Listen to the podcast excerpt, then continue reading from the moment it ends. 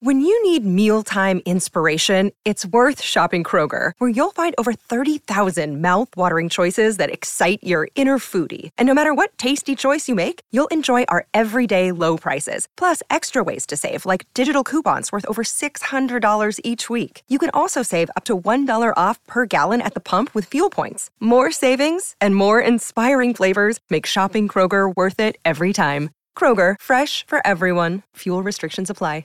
Another day is here, and you're ready for it. What to wear? Check. Breakfast, lunch, and dinner? Check. Planning for what's next and how to save for it? That's where Bank of America can help. For your financial to-dos, Bank of America has experts ready to help get you closer to your goals. Get started at one of our local financial centers or 24-7 in our mobile banking app. Find a location near you at bankofamerica.com slash talk to us. What would you like the power to do? Mobile banking requires downloading the app and is only available for select devices. Message and data rates may apply. Bank of America and a member FDIC. Be nice to Dumba. It's too early in the season. We're gonna get a, What? a Judd no, hockey rant. No, Are you no, kidding? you can't yell. It's, Nice to, did you see it's, that? it's too early in the season. no, season. it's not. It was stupid. Calm down, Hooplehead. Idiotic. Mackey and Judd. It's November. I don't care if it's July. Calm down. We get things rolling with the opening bell. Why ring the bell? Judd hockey rant forthcoming, but let's get to this first. The one-two. Line drive. Base hit. It's fair. Rolling to the right field corner. Barnes will score. Utley is on his way to third. He'll be held there. Sliding in with a double head first is Taylor. The Dodgers have tied the score at one. Musgrove into the line. Here's a pitch. Pederson with a fly ball to left. Well hit. Back at the wall. Gonzalez lets it go out. Pederson delivers again. What a World Series for Joc Pederson. Jumping for joy, rounding third, heading home. The Dodgers lead three to one. who can guarantee that you're going to be in game seven of the World Series ever again? So come ready to play. You have your best attitude, your best opportunity. every guy on our staff wants to baseball. And so uh, this is what they train for. This is what guys live for. I would say uh, we went a long time through the early 2000s and didn't have we had we had that epic 2001 World Series after 9/11 where Diamondbacks Yankees a bunch of Hall of Famers went toe to toe for 7 games and then we had a game 7 drought there for like probably 7 or 8 years. We're on an every other year schedule now, baby. Well, yeah. Every other year, including uh, last year, so now back-to-back years. Game we have been we've hit the Game Seven Yes. World Series jackpot. This is awesome. And and what's that? I just saw this morning that uh, I believe home teams in Game Sevens in the history of the World Series are 18 and 19. Uh, but until but the last so the last two Game Sevens have been won by the road team, the Giants at Kansas City in Game Seven, and then uh, the Cubs at Cleveland last year. But before that, the streak had been nine consecutive home teams to win. Yeah. So we shall see. But uh, this has been great. I mean, yeah, you know, we, we could talk about the problems, but the bottom line is this series has been a lot of fun. It has. Uh, my question to you to kick off the show here is: Is there anything that can happen in Game Seven tonight to make you consider putting this World Series above the 1991 World Series? And I this has been a. There's been a lot of amazing things that have happened here, and and Hall of Fame caliber players going forward. Yeah, yeah. I am. I thought about this, and it's probably not fair because I was 21 when when that series happened between the Twins and Braves, and it was so great to me and left such an impression. And I was there when Morris pitched the fantastic Game Seven. It would be it would be tough for me to say yes, but I'm so biased. I'm not sure I'm the best per- person to ask. So, and I'm a little bit more objective here because I wasn't old enough to. I was like seven or six during the 1991 World Series, so I wasn't quite impressionable enough to have that be entrenched. Like, oh my god! I mean, Absolutely, I'm yes. from Minnesota, so I'm definitely biased toward the 1991 World Series, but I think objectively. Game seven tonight would have to be one of the great games in the history of baseball, and and somehow better than Game seven 1991 for you to even consider. I've got the tail of the tape. In fact, All right. the tail of the tape between the 91 World Series. I've got the resumes here and the 2007 World Series through six games.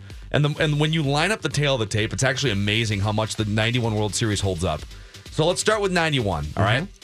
As the series built, the drama built. you had five of seven games decided by one run, and five of seven games that were tied after seven innings. So almost every game, drama was mounting as it progressed forward, and and the result was hanging in the balance going into the eighth inning. Right. Mm-hmm. Uh, three walk-offs in the 1991 World Series, including Game Six home run walk-off, Yep. and a Game Seven walk-off. You got back-to-backs. which is about as dramatic as you can get. Yep. You had three extra inning games in 1991, including Game Six and Game 7 Mm-hmm. and then the legendary Game Seven. Jack Morris goes all ten. So you, I think it's the combination of close games, extra inning drama, and then that stamp at the end, that legendary, the Puckett stamp in Game Six. I was gonna say and the, the- Game yes. Seven that people talk about. You know, 25 years later, and also Hall of Famers Kirby Puckett, John Smoltz, Tom Glavine, you know, Jack Morris. People would The argue, super, but the superstar stamps of the, of those last two games to me is huge, absolutely huge. But I would I would say in my lifetime, the two World Series that we uh, talk about the most to this day are '75 Red Sox and the Reds, which which of course was Game Six because the Fisk home run was Game Six. Then th- they went back. I think the next night uh, to to Cincy and played Game Seven, and the Reds won that one and '91. Yeah, I'm pro- I'm probably too biased to ever uh, say that this series would surpass it. But but if the question is how how good is this series for baseball, I think it's fantastic. oh, it, yeah, it, I think it's great for baseball. baseball has a lot of great things going for it right now. And I, I mean, I think the question is these last two years with the Cubs storyline last year, and now what we've had through six games in this World Series, and the playoffs have been super fun. Um, and the TV ratings, you got you got Game Five surpassing Sunday Night Football, which is not something that happens very often in baseball. Is it sustainable? And I think baseball, if you look at the things that baseball has going for it right now, it's it's really interesting in terms of the home runs being hit, the offense, a lot of the strategy that's being talked about. Baseball feels more interesting now than it did even four or five years ago. Uh, I think baseball is more available now. I've streamed a lot of these World Series games on my smartphone. Yeah. like baseball is just it, and it should be the most available sport But because it's gonna every single day for like eight months. But the fact it, it was not is an indictment of them. I mean, this should they should have been making this game as easy to consume for people for the last ten years as possible. and they've and they've made And it better now. But they've been ahead of the curve. Twelve years ago or thirteen years ago is when they launched their streaming platform to watch games out of market. But I think now that you can open up your smartphone in the Twin Cities and you can watch uh, Fox Sports Go, right? Yes, and you can watch a Twins Twin- game. yes, Uh, but real quick, the 2017 World Series resume, just so you know what what it's you know what the 91 World Series uh, you know compares like. Most home runs ever hit, and that was established through five games. So they broke that record through five games. So, uh, and not just like meaningless home runs. We're talking a record number of home runs and back and forth haymakers, three run bomb to take the lead. You know, game tying home run in the ninth inning, whatever it may be. Two extra inning games out of six so far. And I think much like the 91 World Series, but in a different way, you have that legendary, iconic game.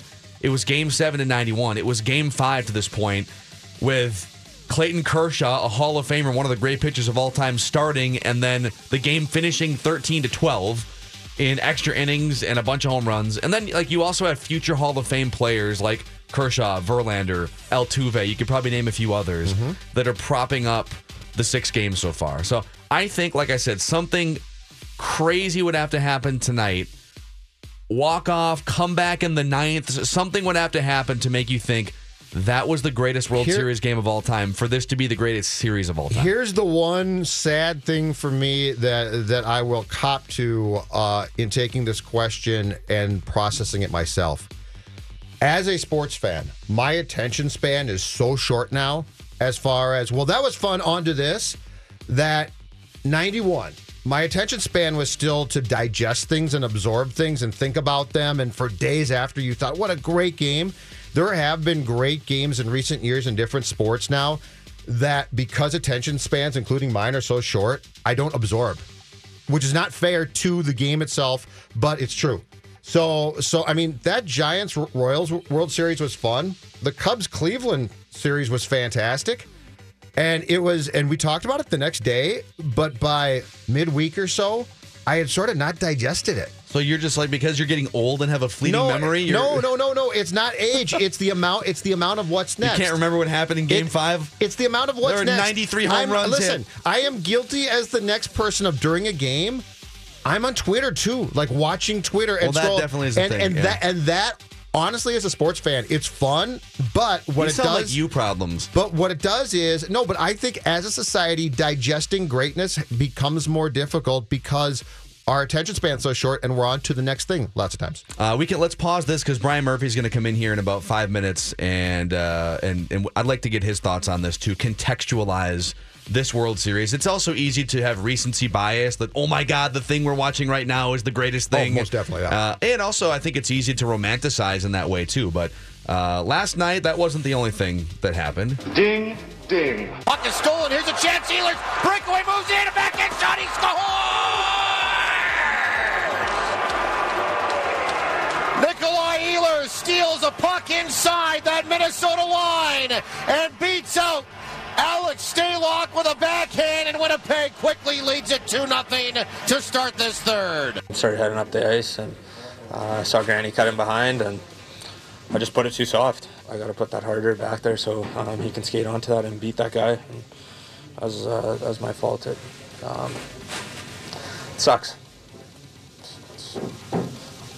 Don't really have any much much more to say than that. I, I know that was my fault tonight and uh, I just got to man up and own it and try to move on. It's frustrating and you know, you know, you let your teammates down like that on on a play that uh, you know I could routinely make. It's uh, it's like a interception and like a pick six. Like guy runs it back to the house. Uh, that was Matt Dumba. Yeah. After Yeah, that's great, big Matt. turnover last night. That's great. And congratulations. I will give you kudos for uh, coming out of the back room and standing up and answering the questions about your stupid mistake last night. But that pick six is something that Brock Osweiler would have been embarrassed by. That was that interception you threw was one of the and concluded one of the stupidest hockey games I have ever seen a player play.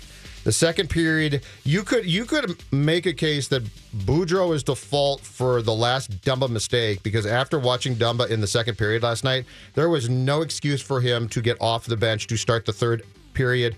He had that goal by Ehlers came 43 seconds into the third period on a 14 second shift by Dumba. That was his last shift of the game. It cost his team the game. Listen, you moved, and I was on board with this, and Collar was too. Chuck Fletcher moved heaven and earth to make sure that Matt Dumba wasn't taken by the Golden Knights. Last year, you you exposed him in the expansion draft, and we all said, "Well, that's too bad. You're losing an offensive defenseman." And Fletcher went and got Vegas to agree to give Erik Haula a new contract there, and then he traded him Alex Tuch, who, by the way, has three goals. Alex Tuch is an emerging, very good, I don't want to say star, but an emerging, very good winger who you could really use. So you could keep Matt Dumba. And now the excuse is going to come in from the apologist. Well, he's young. He's a young player. You have to give this time. Matt Dumba is 23 years old. Last night was his 238th regular season game over four plus years spent in the National Hockey League. This is a complete embarrassment and a joke. And I don't know what he's doing and I don't know where his focus is, but it's not on hockey.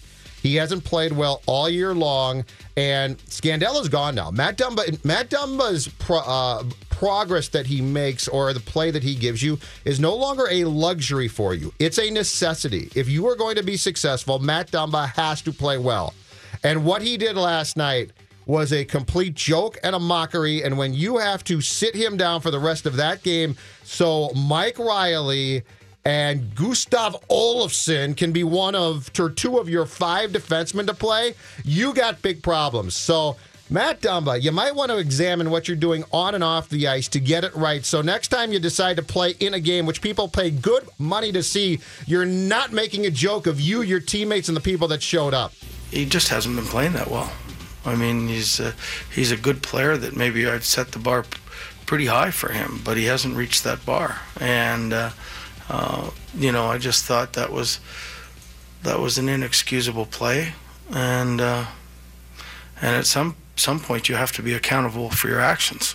Uh, are we going to get Judd rants after every disappointing Wild game in a season in which they're not going to be performing at a level they did last year? Did you see that pass? I will rant all I can after a pass like a the- lazy a, a drop. The a Wild drop, aren't that good. A drop pass. Get off the bandwagon now. a now. drop pass into your own zone that you I mean for him to say well I didn't make the drop pass hard the drop pass was stupid. You were playing a stupid game. The second period he was awful. So for him to then try and justify a drop pass into his own zone for Granlund with Ehlers who's by, by the way a really good player right on him is idiotic.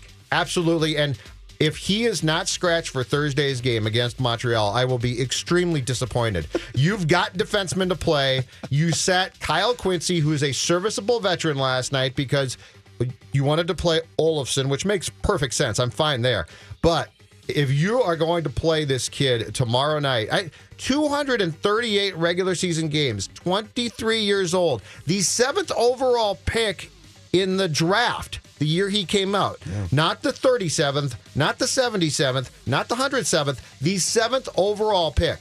Don't give me this BS about him developing, him being young. That game was a he played a non-professional game last night. It's I- that simple, and he should not play Thursday night. For I just sure. want you to know that your level of angst relative to where the Wild likely wind up, there's a there's a gap there. It was So a- you're gonna you're gonna drive your blood pressure He through the made- roof for a team that's not that good. He made Andrew Wiggins look like the hardest working human being on the face of the earth last night. He made Wiggy look engaged all the time Oh, compared least- to how he played. At least he owned it after the game. well, that was that was the only good thing is he came he out. owned it after the game. He came out and he addressed it, but it was awful and it was a joke. I wanted a little bit more there. I wanted like I wanted you to break the glass to your right. I wanted you to to reach across the desk and I feel like grab Murphy was, or something. No, I was very measured, but it was it was a pathetic performance. And if he doesn't sit on Thursday, then I'm going to be very disappointed in Boudreau. We have a few segments uh, earlier in the week, normally like Friday segments. Write that down at 10 o'clock today, and we're swinging for the fences. Home run predictions only, and write that down at 10 o'clock. Uh, we'll do our NFL picks today. That's going to be around 11 o'clock. Mike Golic Jr. We got Brian Murphy from the Pioneer Press and TwinCities.com coming in next. Mackey and Judd. Mackey and Judd are back Put down the sports page and listen. on E 1500 ESPN. Drove into the line. Here's a pitch. Pederson with a fly ball to left. Well hit. Back at the wall. Gonzalez lets it go out. Pederson delivers again. What a World Series for Joc Pederson. Jumping for joy, rounding third, heading home. The Dodgers lead three to one. Who can guarantee that you're going to be in Game 7 of the World Series ever again? So come ready to play. You have your best attitude, your best opportunity. Tonight on this radio station, game seven, Dodgers, Astros. I saw on Twitter here, this is the first ever game seven to be played at Dodger Stadium. Yeah, that's incredible. So in uh, 65. Just World Series, though. Yes. Yep, yeah. yep, World Series In 65, they played the Twins, but that series started and, and ended here. So That's right. That's right. Koufax put him down Yes, with a he three did. hitter in Game Seven after going to the uh, synagogue in Bloomington, I believe. Very good. Yeah. Because, in fact, Sandy, if I'm not mistaken, Sandy was on schedule to pitch game six, right? And he said, no, I can't do that. I've got to go to services. No, I think it was Game One Oh, okay. because Because he pitched Game Five. He Okay. threw a shutout in L.A. That's what it was And then. I don't. I, I, the only reason I know this because they were talking about it last night. He threw, All right. He came back on two days rest for Game Seven and took him down. God, that's a, I wonder who's all available then tonight. Like, who, or who's not? Who's like Verlander probably not going to come in. Yeah, that would. But be, Randy Johnson came in. I into was a game say, seven. I bet you, okay, if if you know he- that's part of lore. If you right, if you can yes. come back on zero days rest, God. and you need you need hey you need me to get a hitter and out, Verlander's, I'll come back. And he's the type of guy who would come back. Of course he would. easily come back. Didn't Scherzer? uh, Scher- I think Scherzer pulled that in the uh, NLDS. I think he Yeah, said, just I'm, recently. I'm available if needed." And I then he got remember- rocked. Did he come in on no? No, he might have had like a day or two rest. Just it was just two weeks ago, wasn't it? Yeah. against the Cubs, and he did- came in, and then the, it all blew up on him. Yeah, I remember. The, I remember the four runs being scored on him, but like Verlander would be. Verlander is sort of old school in that. Oh, yeah. he's a horse. He's gonna he's gonna And pitch what- until. Plus, he only went six last night, so you figure. I mean, it's still a day later, and you got the stiffness and all that other stuff. he'll but tell you that he's available. And what he'll tell you he's and available. what constitutes Kershaw is going to be available. lore as well. I mean, if you think Oh, about yeah. if you think about the things that we that we look back on in 15, 20, 25 years and say so and so did that. Playing hurt, Bloody Pl- sock. playing sick, playing hurt, playing sick, coming back and playing on or pitching on no rest. Those are the type of things bloody sock. Clutch. Those are the type of things. If you so if Verlander was scheduled to start tonight and pitches a great game, we'd certainly talk about it. But if he comes in and let's say he pitches three innings or something like that, that's the type of thing where you say, "Do you remember that gutsy performance?" Yeah, that would be three innings on no days rest after throwing six innings and whatever it was, 90, 85 or 90 pitches would be.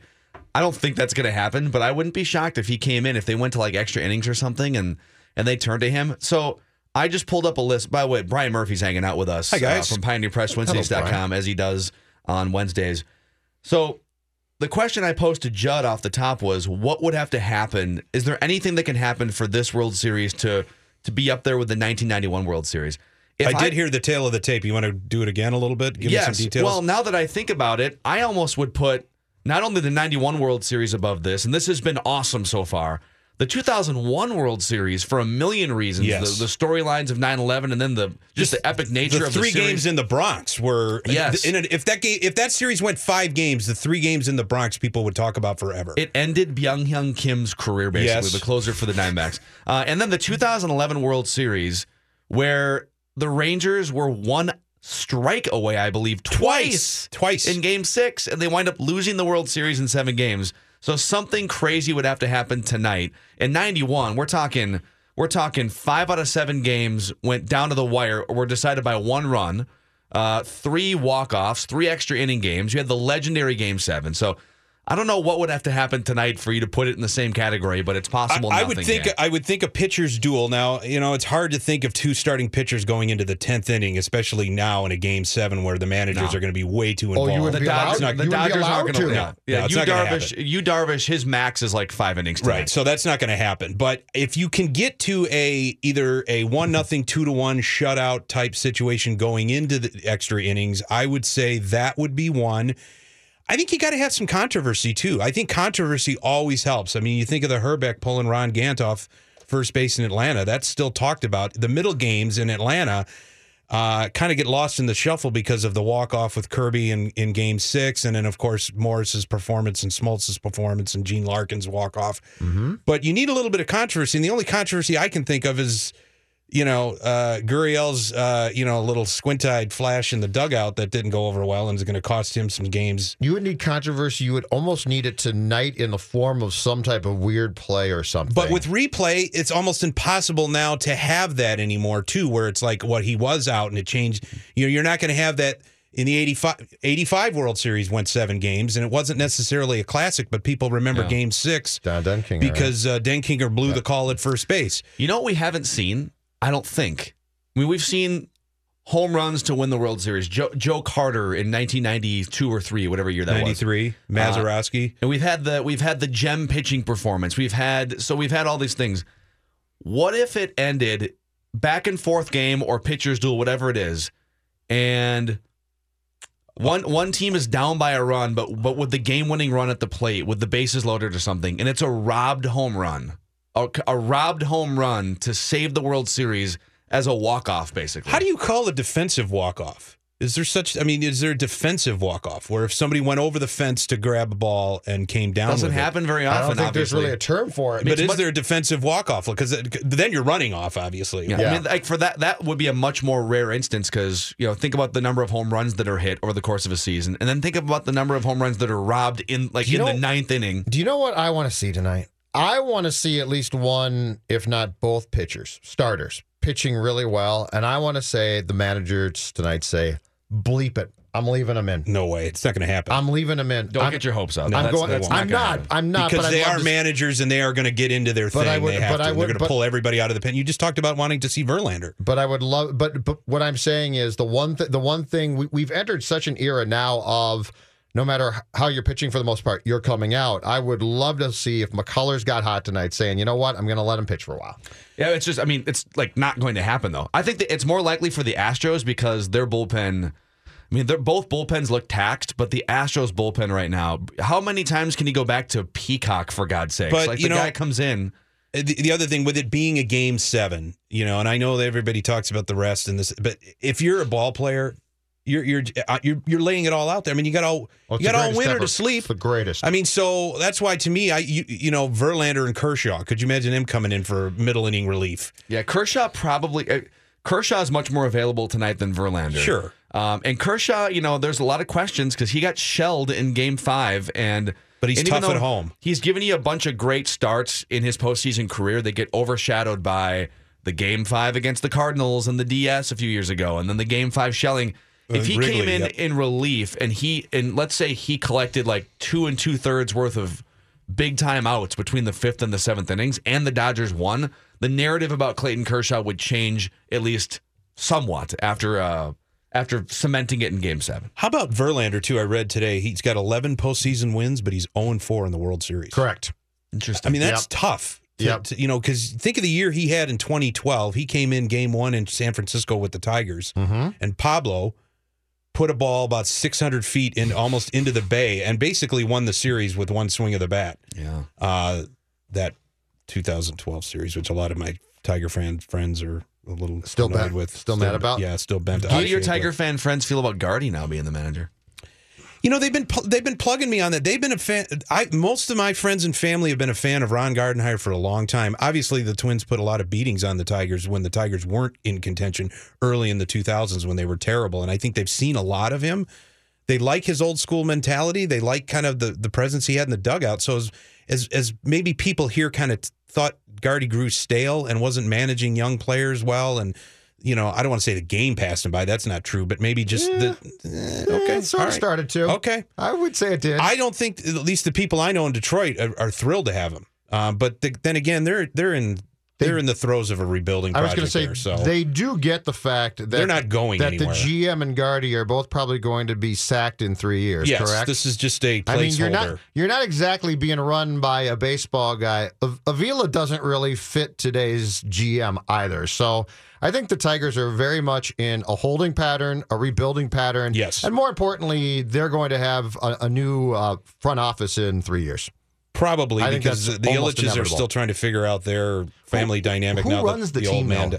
I believe it's Chris, but I could be wrong. It's one of the sons, but there there's a lot of back backbiting going on there too. Yeah. You want to talk some Vikings when we come back? Yeah, here? sure. Brian Murphy, Pioneer Press, TwinCities.com. It's Mackey and Judd. Phil Mackey, Judd Zulgad. Seems like the basis for a sitcom. Mackey and Judd. Why not? On 1500 ESPN. Who can guarantee that you're going to be in Game Seven of the World Series ever again? So come ready to play. You have your best attitude, your best opportunity. Write that down midweek. Write that down. Home runs only in a half hour from now at the top of the hour. So bring your Monster bring your big lumber. Yep.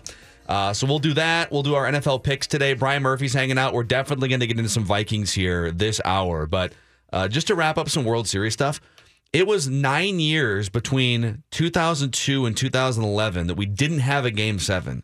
So we had a bunch of sweeps. We had uh, we had like that that White Sox Astros sweep series, which was a buzzkill. The Rockies and the Rays were in World Series, and uh, it just wasn't a great collection of World Series. Yeah, from Boston was 2002. Bo- Boston was sweeping people, weren't they? Didn't Yeah. they bo- sweep The Red Colorado? Sox won a bunch in there. Yeah, That Rockies one was not a fun World Series. But now, so we've had since 2011. This will be the this will be the fourth game seven, and you got to go back to the mid 1980s. We had three game sevens in a row between 85 and 87. So Royals, Yep. Cardinals, and then Mets, Red Sox, and then uh, tw- Twins and, and uh, Cardinals in 1987. So I don't, re- and w- you were talking earlier about the '75 series, and people always remember that as this epic because it was such a television moment. because of the. Fisk, exactly. The Fisk home was- run. That was the defining moment. The rest of the series was not that great. In fact, there were four days between games five and six in Cincinnati and Fenway because it rained for a week in, in Boston. So it wasn't like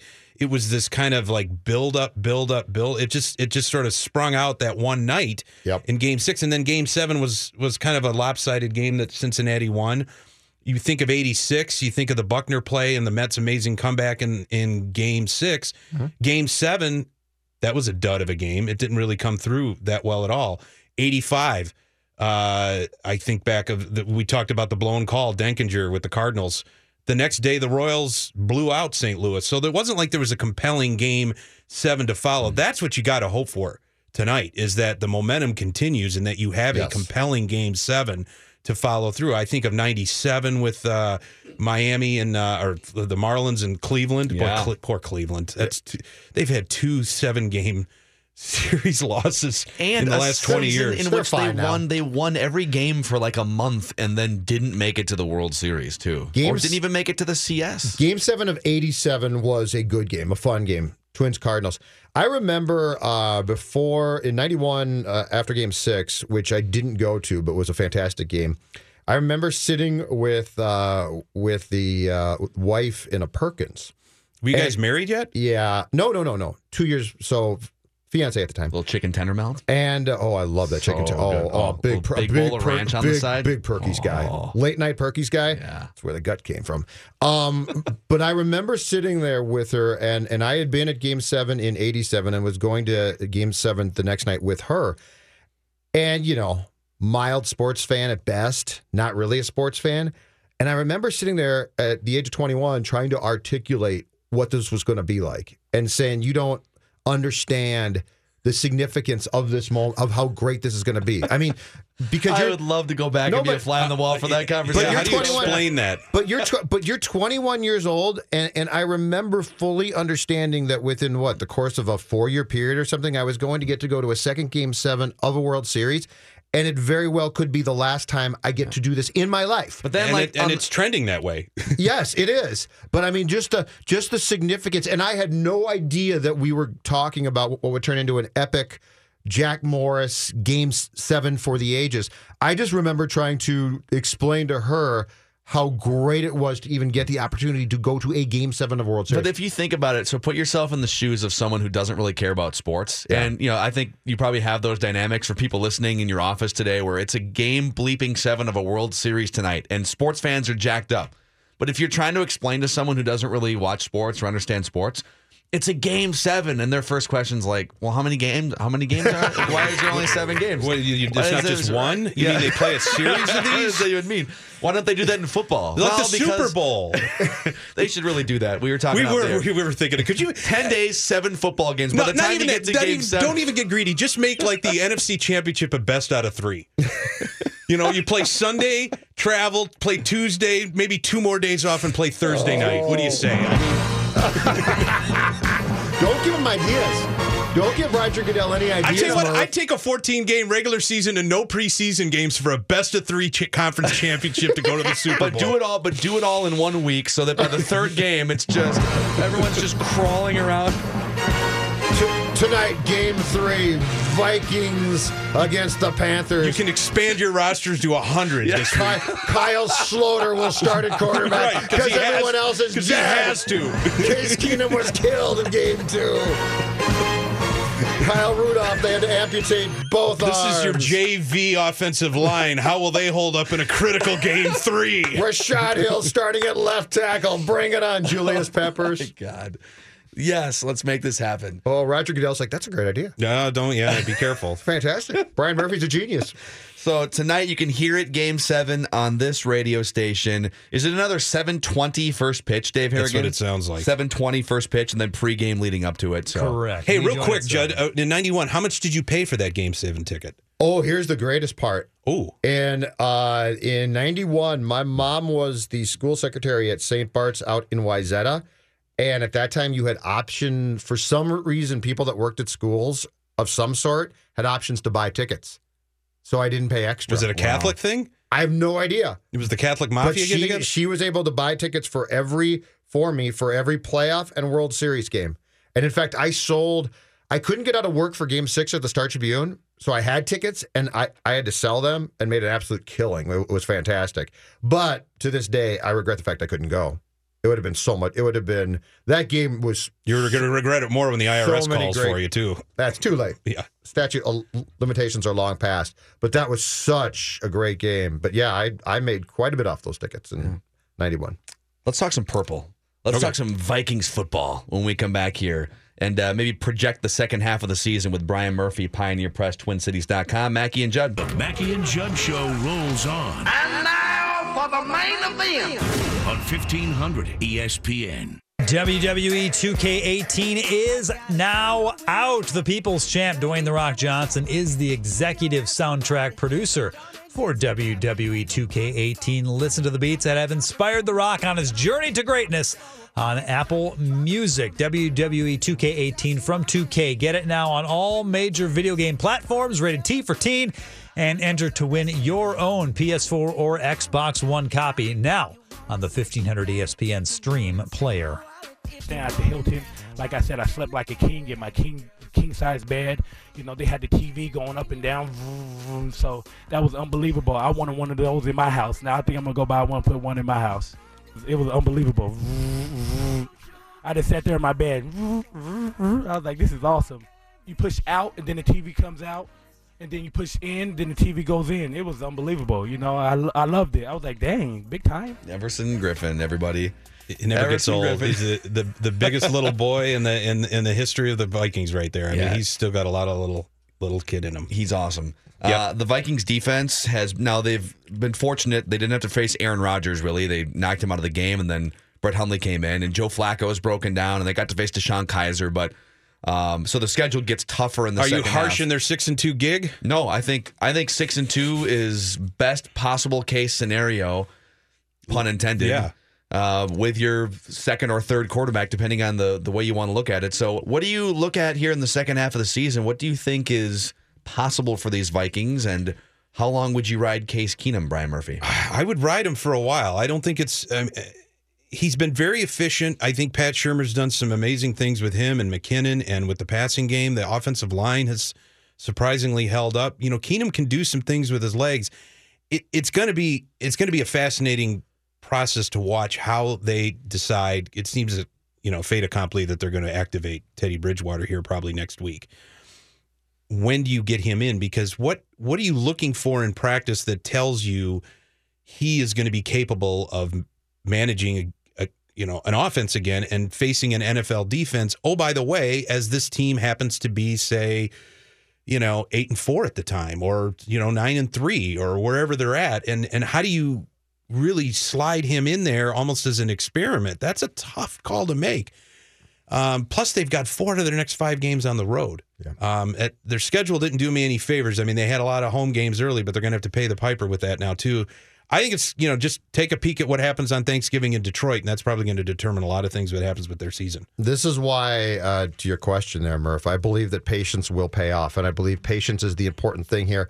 And what's interesting about this is the head coach does not strike me as a patient human being. But all of that being said, Phil and I have discussed this for a couple days now.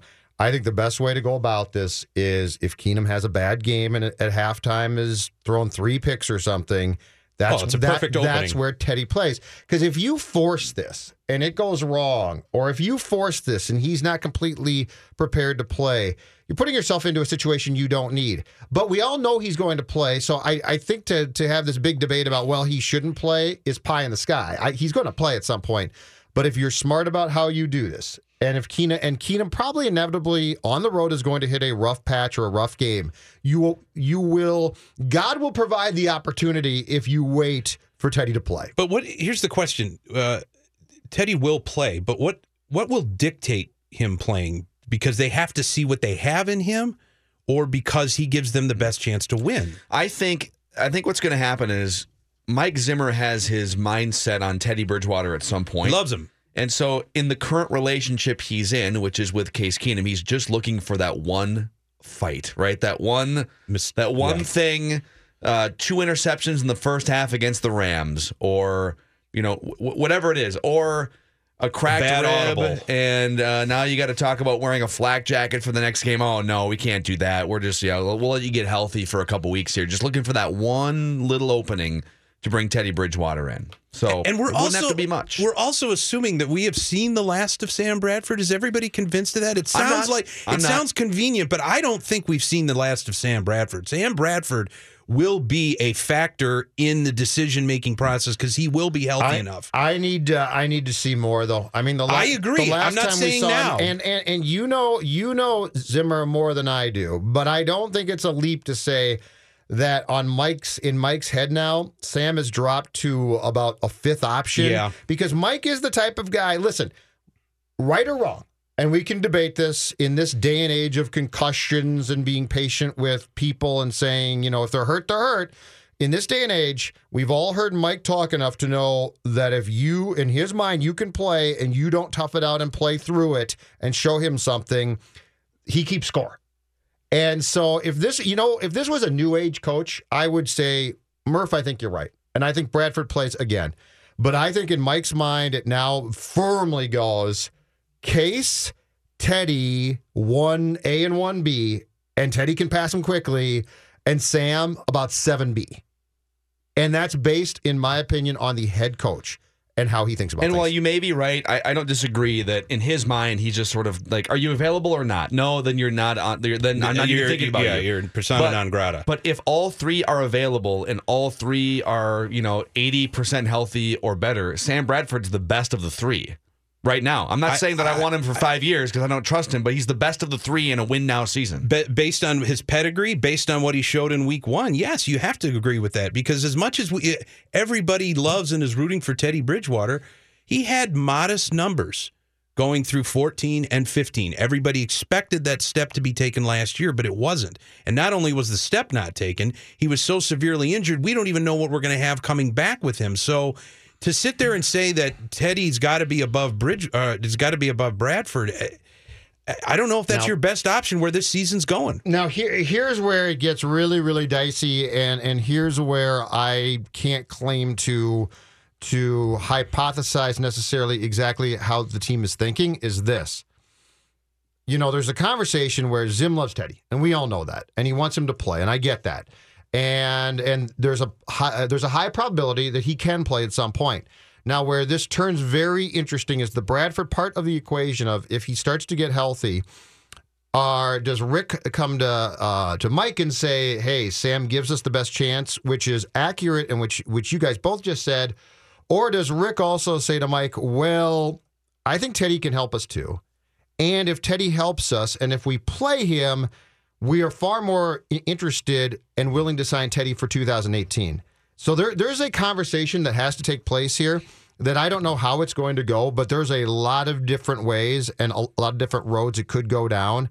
And one of them could be we're not signing Sam back. Sam's not coming back. We know that. And if everyone can get on the same page and say Teddy gives us almost or basically an equal chance as Sam does, that's where it's going to get intriguing. But where do they base that on? Just That's practice what I'm reps? saying. I mean, that's the difficult thing to Well, answer it's because ba- it's based on the fact that you, you know as well as I do that this team a lot of times thinks they know what's best. well, that's they're getting paid to think that too as well. But are I, you like denying that they like know what's best? or what are you? T- what are you saying? No, I'm sa- what I'm saying is they are going to. They, there's a high probability that they're going to say they're going to outthink themselves. if if we think this through, we're going, and they might be right.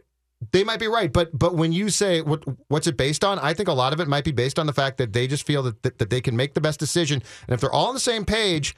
The fact that you can get a look at Teddy is going to allow you then to potentially sign him to a long-term contract, and Sam is not coming back. Here's something else too that's driving me nuts. There, for for for people on the Case bandwagon, and I think all of us agree that Case Keenum should just keep starting for a little while, anyways, and then see what happens. What do you really have to like? It ain't like you're going from Tom Brady to an unknown Teddy Bridgewater. You're going from a decidedly at his best league average Case Case Keenum. Like he's a league average quarterback at his best. So you know what? If Bridgewater is bad or isn't ready or gets hurt again, you can just go back to Case Keenum, who's this le- the league average guy who's having a career season. I think that this all this thought about well, if you go away from Case Keenum and then Well, just go back to Case Keenum then. like he's been doing that for seven years, up, down, starter, backup. Yeah, I mean, he'll be fine if you go away from him and then come back to him in like a week. His shelf life. you can is always go back to Case Keenum. He's won four games, right? Four starts. That's that's his career high. That so he's already sort of maxed out as you think he would be. Now they got the bye and they're coming back off of the bye. They've been able to manage this offense with him. I just to me, I and you know Rick Spielman's going to be talking to writers today. So his, his annual midseason or his annual bye uh, scrum. I he's going to be peppered. Obviously, I don't know how He'll much he's going to give. up. No, he's not going to clear He's it all clear up. the whole thing up. Don't but the question to me is you know what are what are you going to base your evaluations on Teddy? Uh, Mm-hmm. it- what's what are the priorities? Getting him game ready, getting him evaluated to make a long term decision, which is very prudent.